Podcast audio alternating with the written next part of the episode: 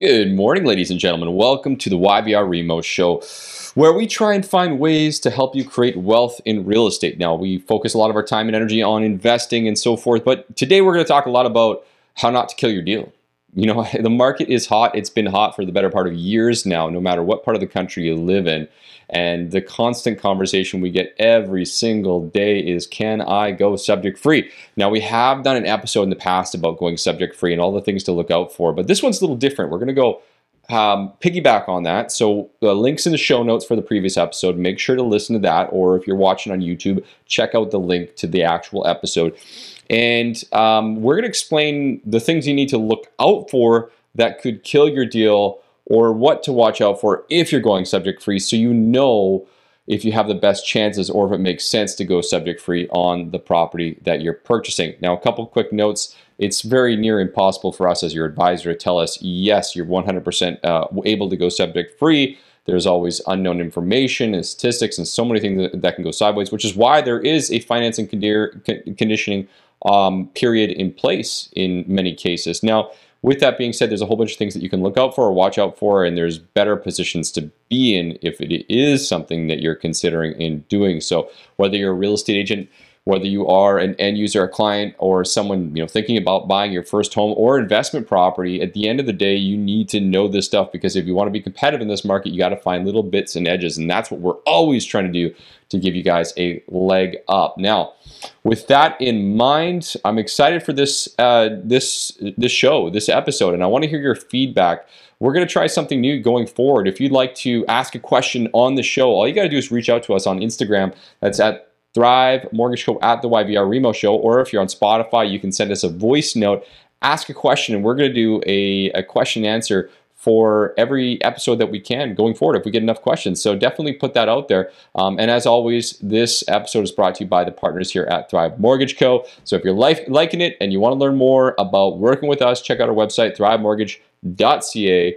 Uh, give us a follow, share, and of course, rate and review if you're loving the show on uh, on iTunes. Anyhow, have an amazing day, evening, morning, wherever you are, whenever you are, and we'll see you on the other side.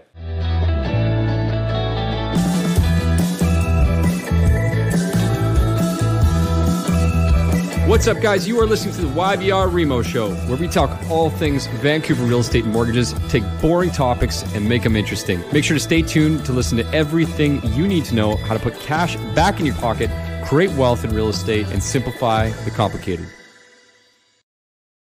All right, so we are we're here this morning, and we're going to talk about well, what else the market going subject free, making offers on properties, and uh, really how to protect yourself it's been a wild last few weeks. It's been a wild start to 2022. And I don't care if you're listening to this episode in 2023. If things are still going this way, it's going to be relevant. A lot of the, the, the reason that we're doing this episode is because we talk to hundreds of people every week, like literally hundreds of people every single week. And a vast majority of buyers right now are in a position where they can't put financing conditions in their offer. And if you don't know what financing conditions are, it's basically you get three, five, seven, 10, 14 days to make sure that you can get financing on a property that you're happy with before moving forward.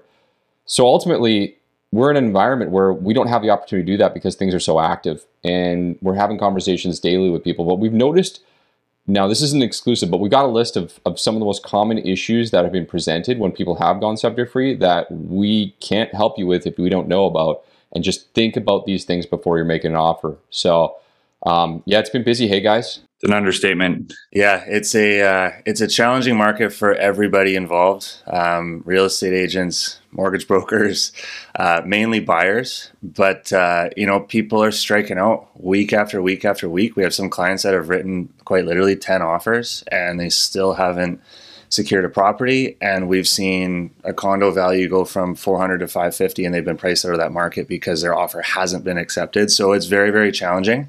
Um, and it's a very, very common conversation. We need to go subject free to even have a chance at getting this property. So we have countless clients that are going subject free. Like we've gone through the motions in detail with these people multiple times to help them uh, understand risks of going subject free. A lot of them are in good spots to do so. There's never a perfect spot to do so, but a lot of them are in good spots to do so, and they're still striking out. Um, so, I mean, securing the property is one another animal, but getting into a position where you as a buyer are comfortable going subject free and understanding the risks is there's a lot of work behind that. So we're hoping this episode is is helpful for every single buyer in this market, whether you're an investor, a first time buyer, move up buyer, what have you. Mondays for us is just absolute bon- bonanzas, absolute bonanzas with you know multiple emails flooding our inbox with uh, hey i want to go subject free can i qualify can i qualify? But we're starting to realize there's a lot of questions that people aren't asking and um, you know i'm having experiences and so are you and dean where people are making offers on properties and they're not qualifying because they didn't do something but why don't we just take a minute or two and walk through the things that we, we, we again reference the the last episode if you're listening again go back to the subject free offer we're just going to do quick Coles notes and some of the things that you can do to protect yourself but we're going to talk about the things that could sewer your deal basically here so um, Derek, why don't you take us out here and, and talk a little bit to just an overview of the the few things we talk about when you should prep to be subject free? Yeah, like from our side,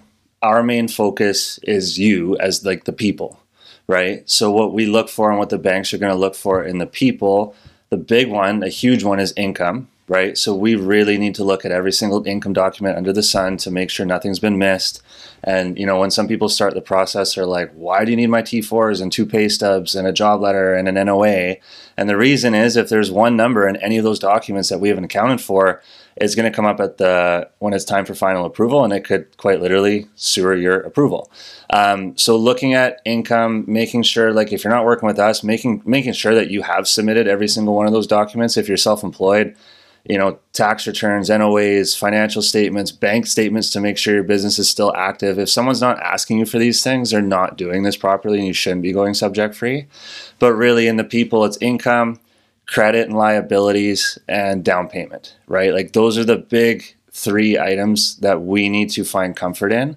Um, so again, like we have a very thorough process to make sure that we uncover anything, right? Issues in income. Um, when we pull a credit bureau, we actually document what shows up on the credit bureau and we go through it with every single client because some people are like, hey, this looks great, but my $55,000 car loan doesn't show up right? Like that's an issue. And if we didn't have that conversation, that could come up two days before completion and your mortgage is gone, right? And you're losing deposits and it's a nightmare.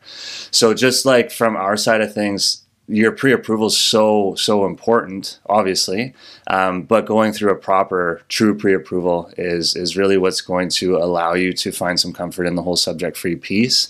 So yeah, income, credit, down payment, like down payment again. You know, if you're selling a house and your money's coming from the sale, awesome that's very easy to track. We know where it's coming from. If your money's been in a Canadian bank account for 90 days and you haven't been moving it, easy. If you're getting money from Germany or South Korea or under your bed, like these are things that we need to know. And again, like that's an easy one to skip in the pre approval process, right? Like some people don't want to ask clients for bank statements because it's a lot of work. We do that up front so we can be like, hey, actually, your bank statements show $5,000. Where's the rest of the money coming from? Oh, yeah, it's actually coming from my third cousin in Czech Republic, right? Like these are things that we need to know because banks are not going to accept certain forms of down payment. I think it's important to note like 70% of what you just said is not done by the banks uh, when they pre-approve you and 75% of those items all of those items will kill your deal and it's so important to to go through that so it's a good uh, good explanation yeah, so so um, basically, in summary, Derek just hit everything. We don't need to say much more there. Go back, listen to the subject-free episode where we give you everything that you need to do to get that subject-free uh, offer accepted. We'll do a maybe a revision of that in the, in the new year, but you you hit the nail on the head here. So let's let's now touch on some of the things that you actually brought up in your conversation there, Derek. Um, we've got a list of almost 20 different things. There could be a list of 50, but we want to keep this drive time for you guys. All the different things that we've seen that have caused issues or could cause issues if you are you know trying to make that subject free offer on a property. Derek i'm going to take a, the first one away from you and that's that's a, a proper underwriting of a file. Listen what people don't realize is that your bank doesn't properly underwrite your file, and most people don't properly underwrite your file. What does that even mean? An underwriting of a file means that we've reviewed, as to your point, credit, income, down payment, assets, and so forth. So the first thing that you just mentioned is that most people going into these subject-free offers don't even know if their file has been underwritten because they walk into their bank, they give them the, the documents, they put them on file, and they say, hey, you're pre-approved for this amount of money. Your bank typically does not review any documents that you send in any high-level detail until after you've got a live transaction. So that's my number one mistake I've seen. I, I, I can't count because there's just, it's too many people to the point that we've had a, someone who's made a subject free offer and can't get qualified on the terms or the rates or, uh, or for the actual lender that they thought they were pre-qualified for because the bank did not fully underwrite it. So remember, guys, uh, they do not do that, and ultimately it comes down to us typically reviewing or someone that you trust, a professional, to go over it as much as we can in advance. So that's the the number one you know mistake most people make is not knowing what's been reviewed or not reviewed in their file. Another really hot topic here is dates. It's hard to make dates line up in a normal market, and what I mean by that is when you're moving out and when you're essentially your seller's moving out. So being prepared by that and, and being flexible will really help you put yourself ahead in this market. If you can accommodate somebody else's dates, that just sets yourself with that extra edge. And any any extra edge in this market is going to be important. And how you can protect yourself from a date situation or again put yourself ahead is is being prepared for bridge financing, being prepared to potentially carry two homes for a short period of time.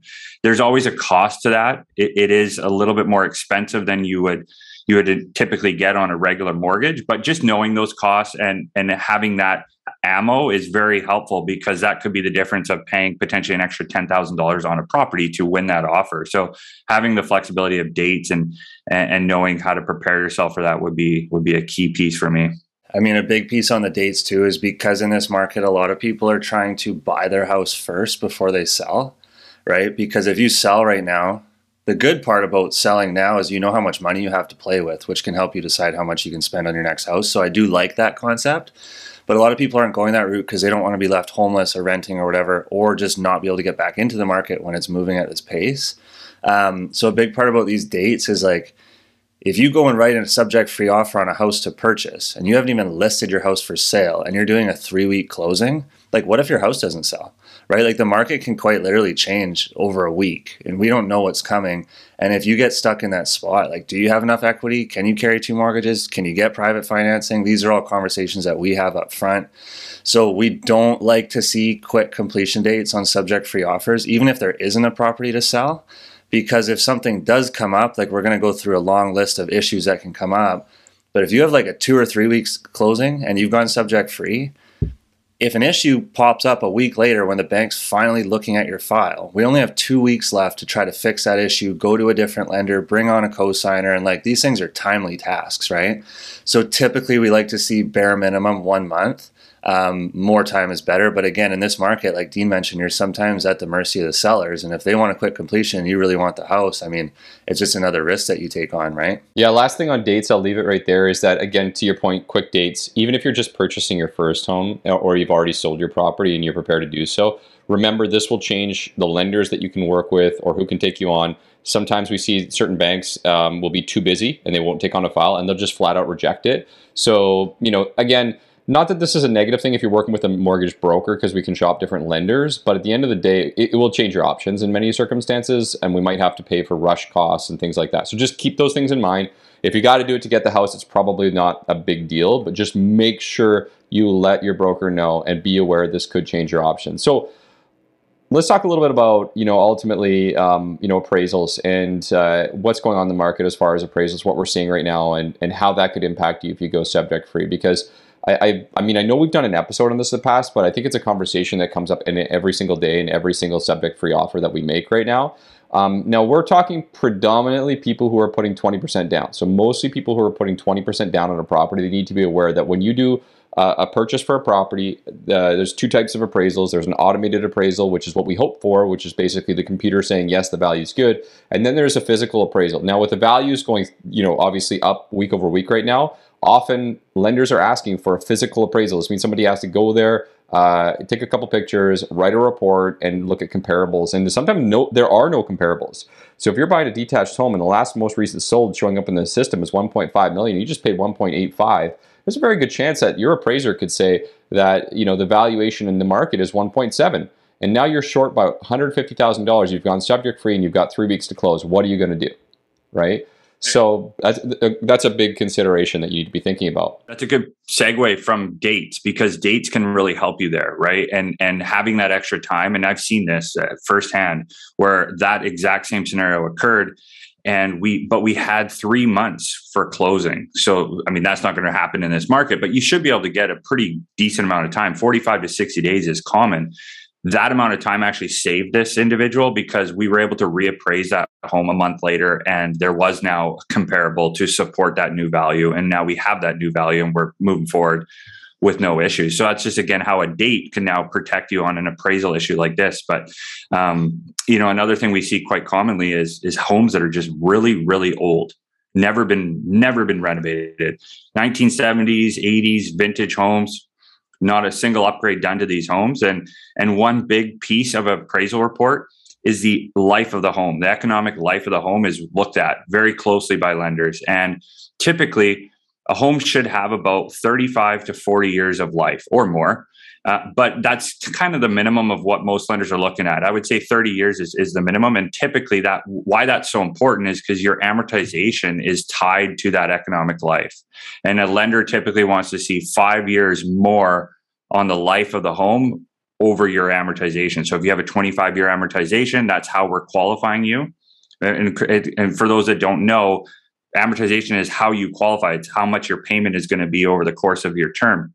So an amortization is typically tied to the life of that mortgage, and and it should be five years. The, the economic life should be five years more than the amortization. If it's not, we have to decrease the amortization, which is ultimately going to hurt your qualification. So if we now approved you over a 25 year payment plan, we're now looking at a 20 year payment plan if that economic life came in a little bit less. And that's really important because now you personally do not qualify for that home. And if you're in a subject free situation, we're now looking for a cosigner or, or more money down. And that's a big deal to, to consider. Yeah. And a lot of banks will just walk away if they see a really short economic remaining life. Um, so I think just to recap on that, like Alex talked about values, Dean talked about values as well as condition of the home. Those are the two issues that can potentially arise. Now, just to kind of recap on the people that could be impacted by an appraisal. So, an insured mortgage, most of the time, there is no appraisal required unless it's a really unique property. That doesn't mean that the insurer is going to look at a file and not order an appraisal. Keep in mind, it's typically never the bank, it's the insurer, right? So it can happen. It absolutely can happen. It is rare, but if it does, we deal with that and we hope that the appraisal comes in uh, where it needs to. Somebody with 20% down on the nose, yes, that takes a lot of the risk away in a subject free offer because we're no longer dealing with the insurer and we have potential B lender options. But on the topic of appraisals, if those people, those buyers have 20% down with no fallback and no family that could support them if something went wrong, those are the people that are probably at the most risk uh, of an appraisal coming low. Because if an appraisal comes in low, and they just have 20% down, they have to find extra money unless we can get the value up, right? So somebody that does has no fallback, they've saved up their 20% on the nose, there is risk there. If an appraisal comes in low, you have to find more money unless we can get the value increased. Somebody with 35% down, let's say, not a lot of risk there in regards to value because you have an extra 15% down over and above your 20%, right? Keep in mind that this might be a little bit confusing, but in a conventional mortgage, the maximum that a bank will finance is 80% of the property value in most situations, right? So if you're doing 35% down, you've already built in a big extra buffer of equity and down payment even if your appraisal does come in low, it's often not going to impact the size of your mortgage most of the time, unless it's dramatically low.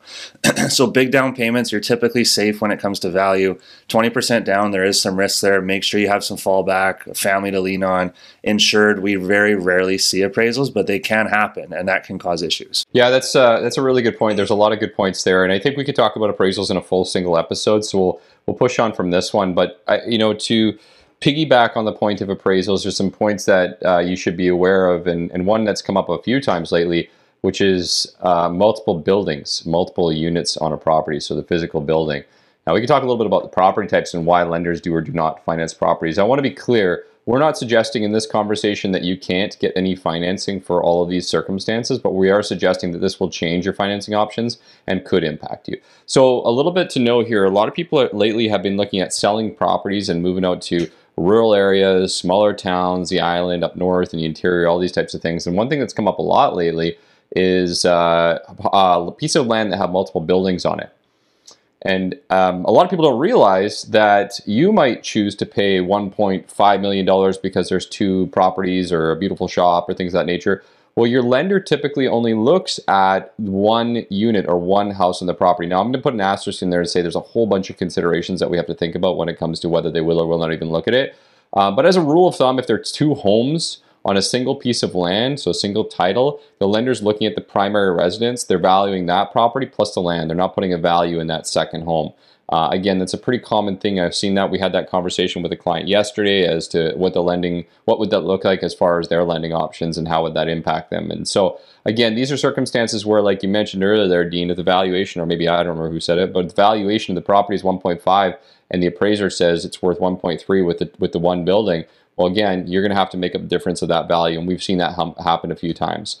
So, I mean, for me, that's something that I'm seeing more frequently. That could also include shops. Like if the house has its own garage and then you've got a shop with a garage, same thing. Lenders look at that as an outbuilding. It's a separate building, and your typical institution is only looking at the single value. Now, if you're putting 35% down on a property and you've got way more cash, then it may not even affect you. You can just pay the value and get the mortgage for how much you need to make up the difference.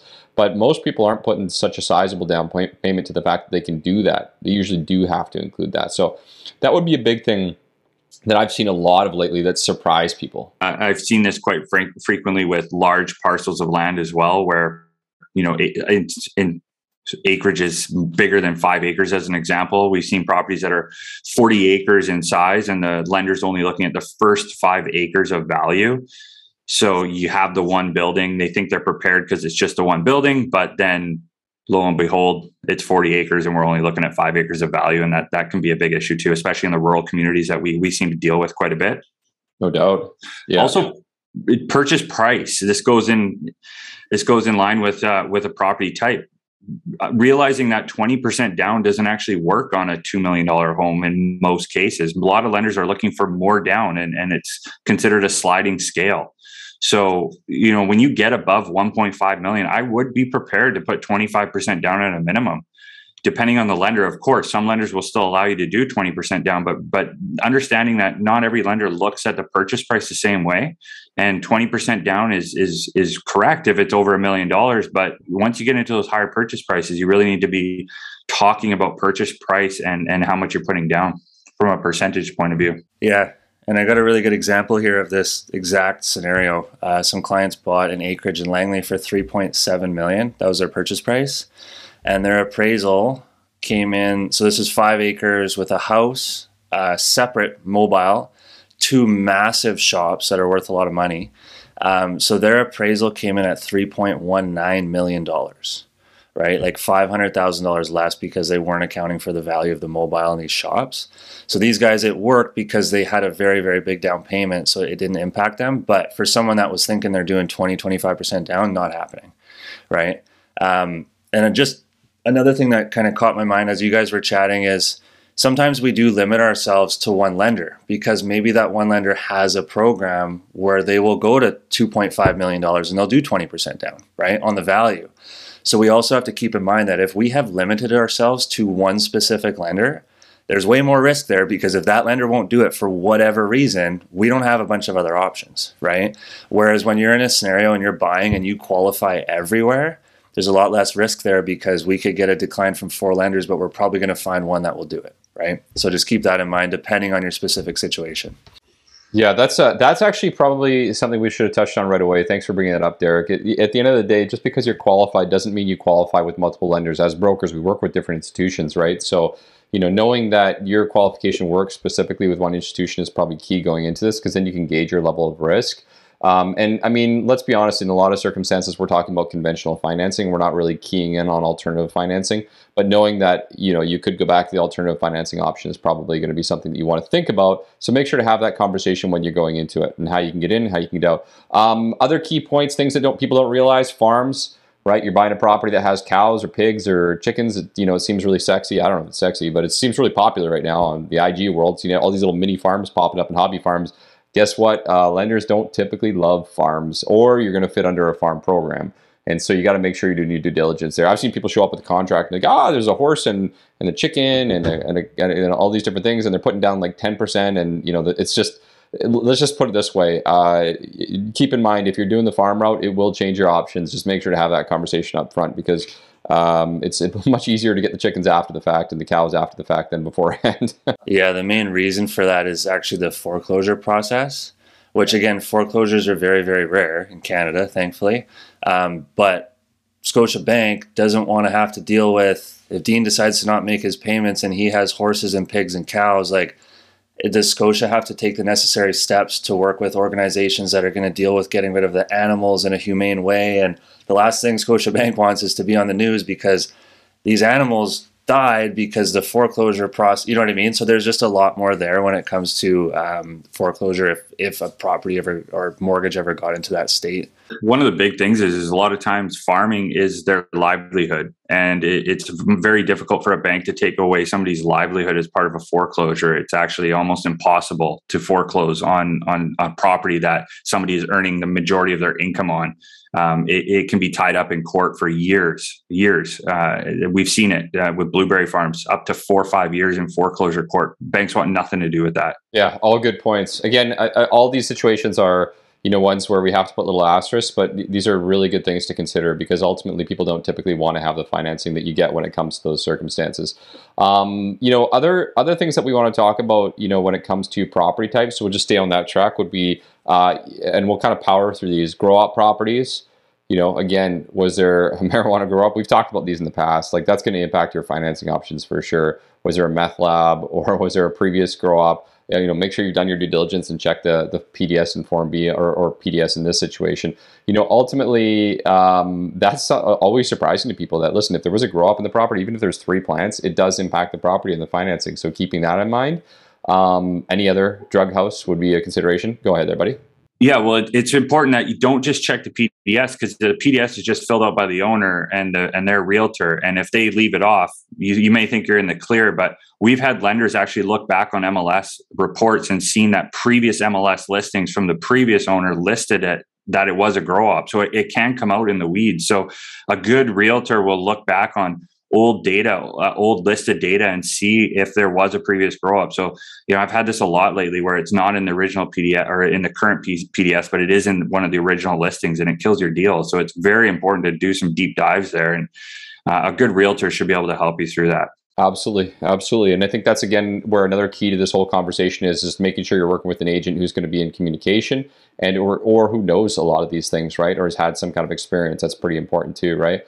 Um, uh, vacation titles, uh, commercial buildings, uh, you know, all these different things. We've seen people trying to buy uh, properties in, uh, you know, uh, there's a very famous one up in, which we call it, um, Kelowna, La Casa. We see one in Cultus Lake, and it's it's basically it, you have to look at the title to even catch these things. And there's a whole bunch of different designations. Some of them are designated as mobile home parks, and then they're converted into detached homes. Uh, some of them are designated as, as just vacation rentals. Keep in mind that does impact the lender's ability or desire to finance you. So again, if you're qualified with one lender and they're not going to lend on that, that'll impact you. So keep that in mind. Yeah, the zoning that allows for short-term rental, like short-term rental is becoming very, very popular, right? It can be a phenomenal investment. You can make a lot of money. You can use it, um, and a lot of these properties, these condos, are marketed like the listing notes say you can Airbnb this property, and when 99% of conventional lenders see that, they want to step aside.